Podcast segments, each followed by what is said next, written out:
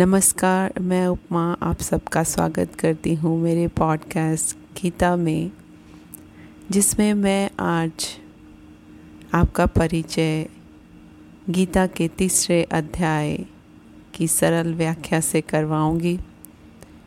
ओम श्री परमात्मने नमः। तीसरा अध्याय।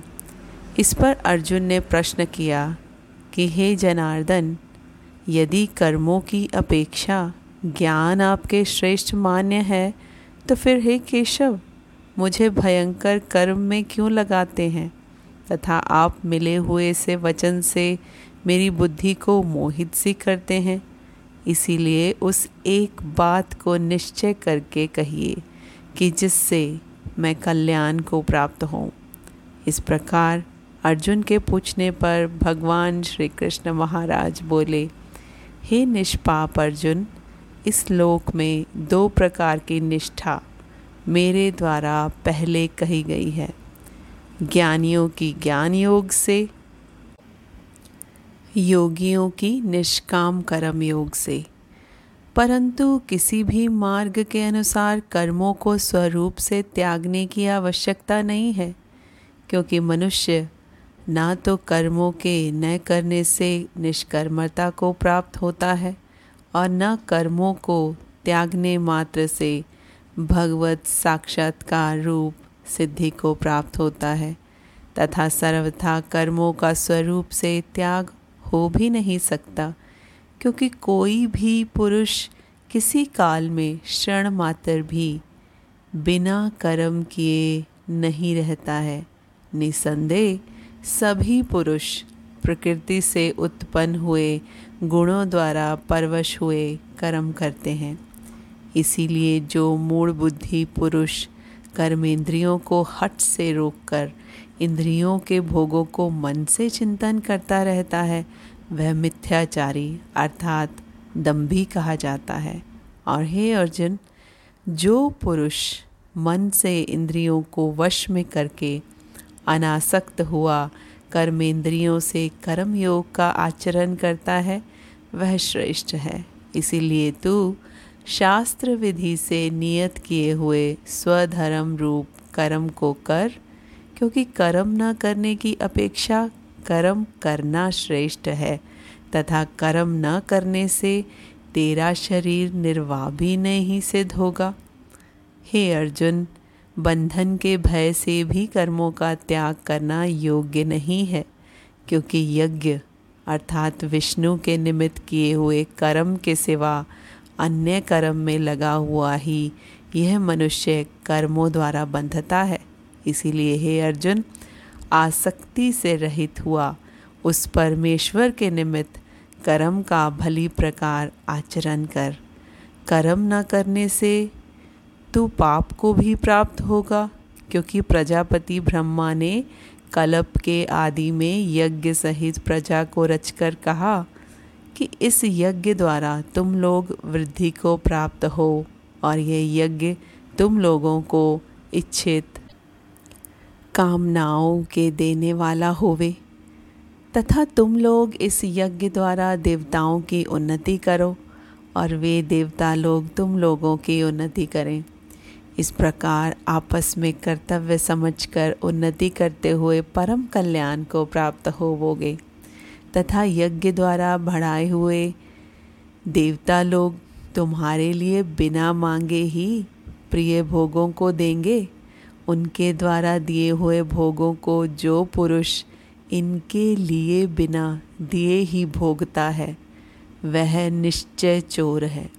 कारण कि यज्ञ से शेष बचे हुए अन्न को खाने वाले श्रेष्ठ पुरुष सब पापों से छूटते हैं और जो पापी लोग अपने शरीर पोषण के लिए ही पकाते हैं, वे तो पाप को ही खाते हैं, क्योंकि संपूर्ण प्राणी अन्न से उत्पन्न होता है और अन्न की उत्पत्ति वृष्टि से होती है तथा वृष्टि यज्ञ से होती है और वह यज्ञ कर्मों से उत्पन्न होने वाला है।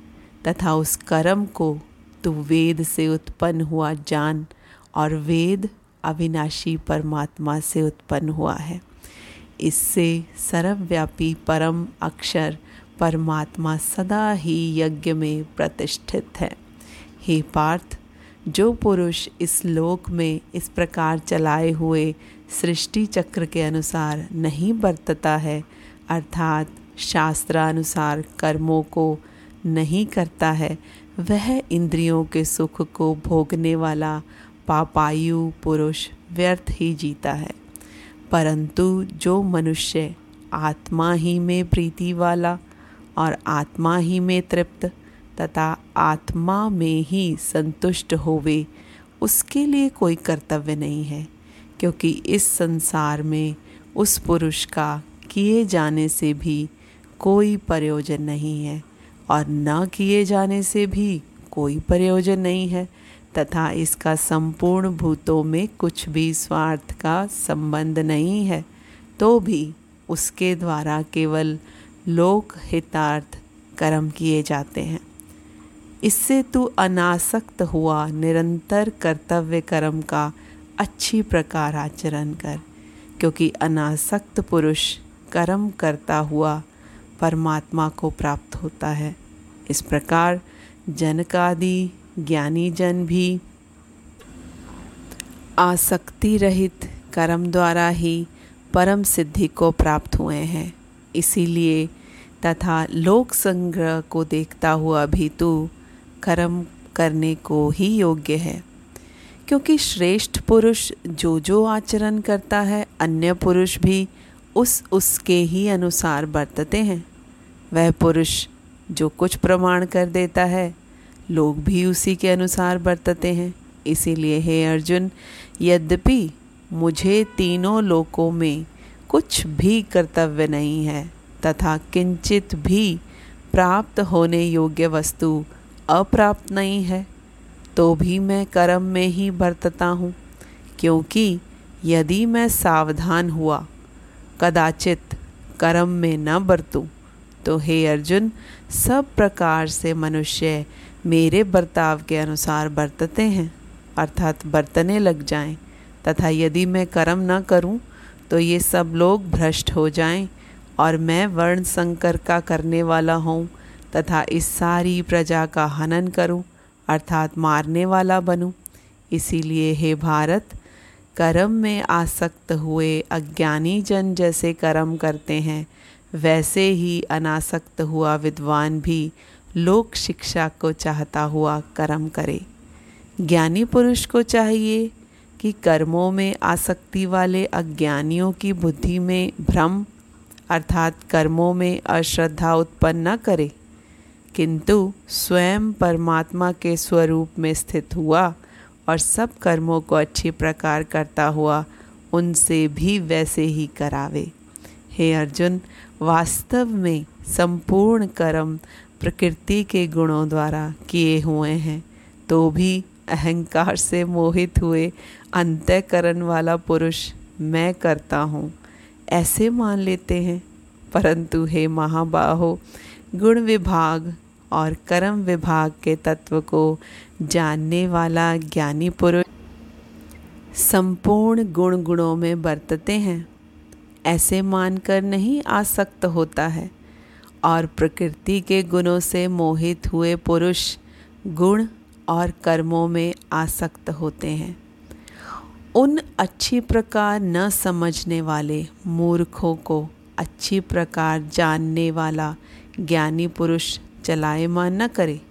इसीलिए हे अर्जुन, तू ध्याननिष्ठ चित्त से संपूर्ण कर्मों को मुझमें समर्पण करके आशा रहित और ममता रहित होकर संताप रहित हुआ युद्ध कर। हे अर्जुन, जो कोई भी मनुष्य दोष बुद्धि से रहित और श्रद्धा से युक्त हुए, सदा ही मेरे इस मत के अनुसार बरतते हैं। वे पुरुष संपूर्ण कर्मों से छूट जाते हैं और जो दोष दृष्टि वाले मूर्ख लोग इस मेरे मत के अनुसार नहीं बरतते हैं उन संपूर्ण ज्ञानों में मोहित चित्त वालों को तो कल्याण से भ्रष्ट हुए ही जान। क्योंकि सभी प्राणी प्रकृति को प्राप्त होते हैं, अर्थात अपने स्वभाव से परवश हुए कर्म करते हैं। ज्ञानवान भी अपनी प्रकृति के अनुसार चेष्टा करता है। फिर इसमें किसी का हट क्या करेगा? इसीलिए मनुष्य को चाहिए कि इंद्रिय इंद्रिय के अर्थ में अर्थात सभी इंद्रियों के भोगों में स्थित जो राग और द्वेष हैं, उन दोनों के वश में नहीं होवें, क्योंकि इसके वे दोनों ही कल्याण मार्ग में विघन करने वाले महान शत्रु हैं। इसीलिए उन दोनों को जीतकर सावधान हुआ, स्वधर्म का आचरण करे। क्योंकि अच्छी प्रकार आचरण किए हुए दूसरे के धर्म से गुण रहित भी अपना धर्म अति उत्तम है। अपने धर्म में मरना भी कल्याणकारक है और दूसरे का धर्म भय को देने वाला है। इस पर अर्जुन ने पूछा कि, हे कृष्ण, फिर यह पुरुष बलात् लगाए हुए के सदृश न चाहता हुआ भी किससे प्रेरा हुआ पाप का आचरण करता है? इस प्रकार अर्जुन के पूछने पर श्री कृष्ण महाराज बोले, हे अर्जुन, रजोगुण से उत्पन्न हुआ यह काम ही क्रोध है। यहाँ ही, यह ही महाअशन अर्थात अग्नि के सदृश भोगों से न तृप्त होने वाला और बड़ा पापी है। इस विषय में इसको ही तू वैरी जान, जैसे धुएँ से अग्नि। और मल से दर्पण ढका जाता है तथा जैसे जेर से गर्भ ढका हुआ है वैसे ही उस काम के द्वारा यह ज्ञान ढका हुआ है। और हे अर्जुन इस अग्नि सदृश न पूर्ण होने वाले काम रूप ज्ञानियों के नित्य वैरी से ज्ञान ढका हुआ है। इंद्रियाँ, मन और बुद्धि इस काम के वास्थान कहे जाते हैं। और यह काम इन मन, बुद्धि और इंद्रियों द्वारा ही ज्ञान को आच्छादित करके इस जीवात्मा को मोहित करता है। इसीलिए, हे अर्जुन, तू पहले इंद्रियों को वश में करके ज्ञान और विज्ञान के नाश करने वाले इस काम पापी को निश्चयपूर्वक मार। और यदि तू समझे कि इंद्रियों को रोककर काम रूप वैरी को मारने की मेरी शक्ति नहीं है तो तेरी यह भूल है।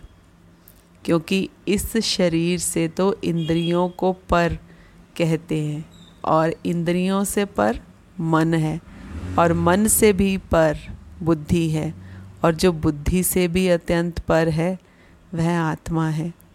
इस प्रकार बुद्धि से पर अर्थात सूक्ष्म तथा सब प्रकार बलवान और श्रेष्ठ अपने आत्मा को जानकर और बुद्धि के द्वारा मन को वश में करके हे महाबाहो, अपनी शक्ति को समझकर इस दुर्जय काम रूप शत्रु को मार।